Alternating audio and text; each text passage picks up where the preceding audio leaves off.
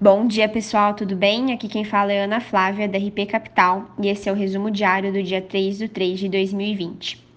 Ontem o Ibovespa fechou em alta de 1,1% a 111.540 pontos. O dólar fechou em 5,66 e o S&P 500 em 3.870,29 pontos.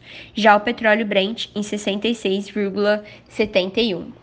No Brasil, o presidente do Banco Central, Roberto Campos Neto, destacou a necessidade de cautela no momento atual. Campos reconheceu uma mudança no cenário internacional e um descolamento das moedas emergentes e dos preços das commodities, em parte por causa do fiscal, destacando a importância de credibilidade fiscal e monetária. No cenário político-econômico, o destaque vai para o texto da PEC emergencial.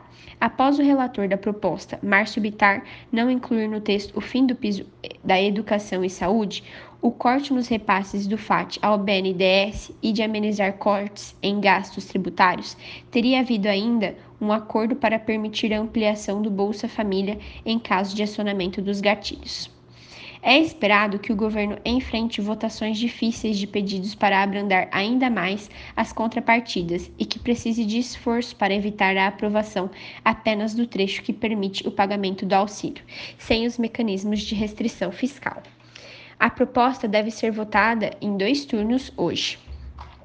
Já no cenário internacional, o Senado americano deve abrir formalmente o debate sobre o pacote de estímulo à economia de 1,9 trilhões de dólares entre a tarde desta quarta-feira e quinta-feira, o primeiro passo para aprovação na Casa.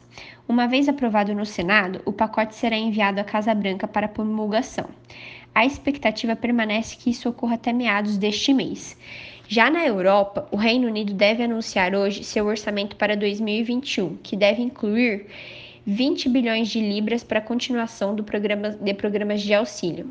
Na Alemanha, Merkel anunciou o relaxamento de restrições. Já na Itália, Draghi anunciou novas restrições em meio a um aumento de casos de Covid no país.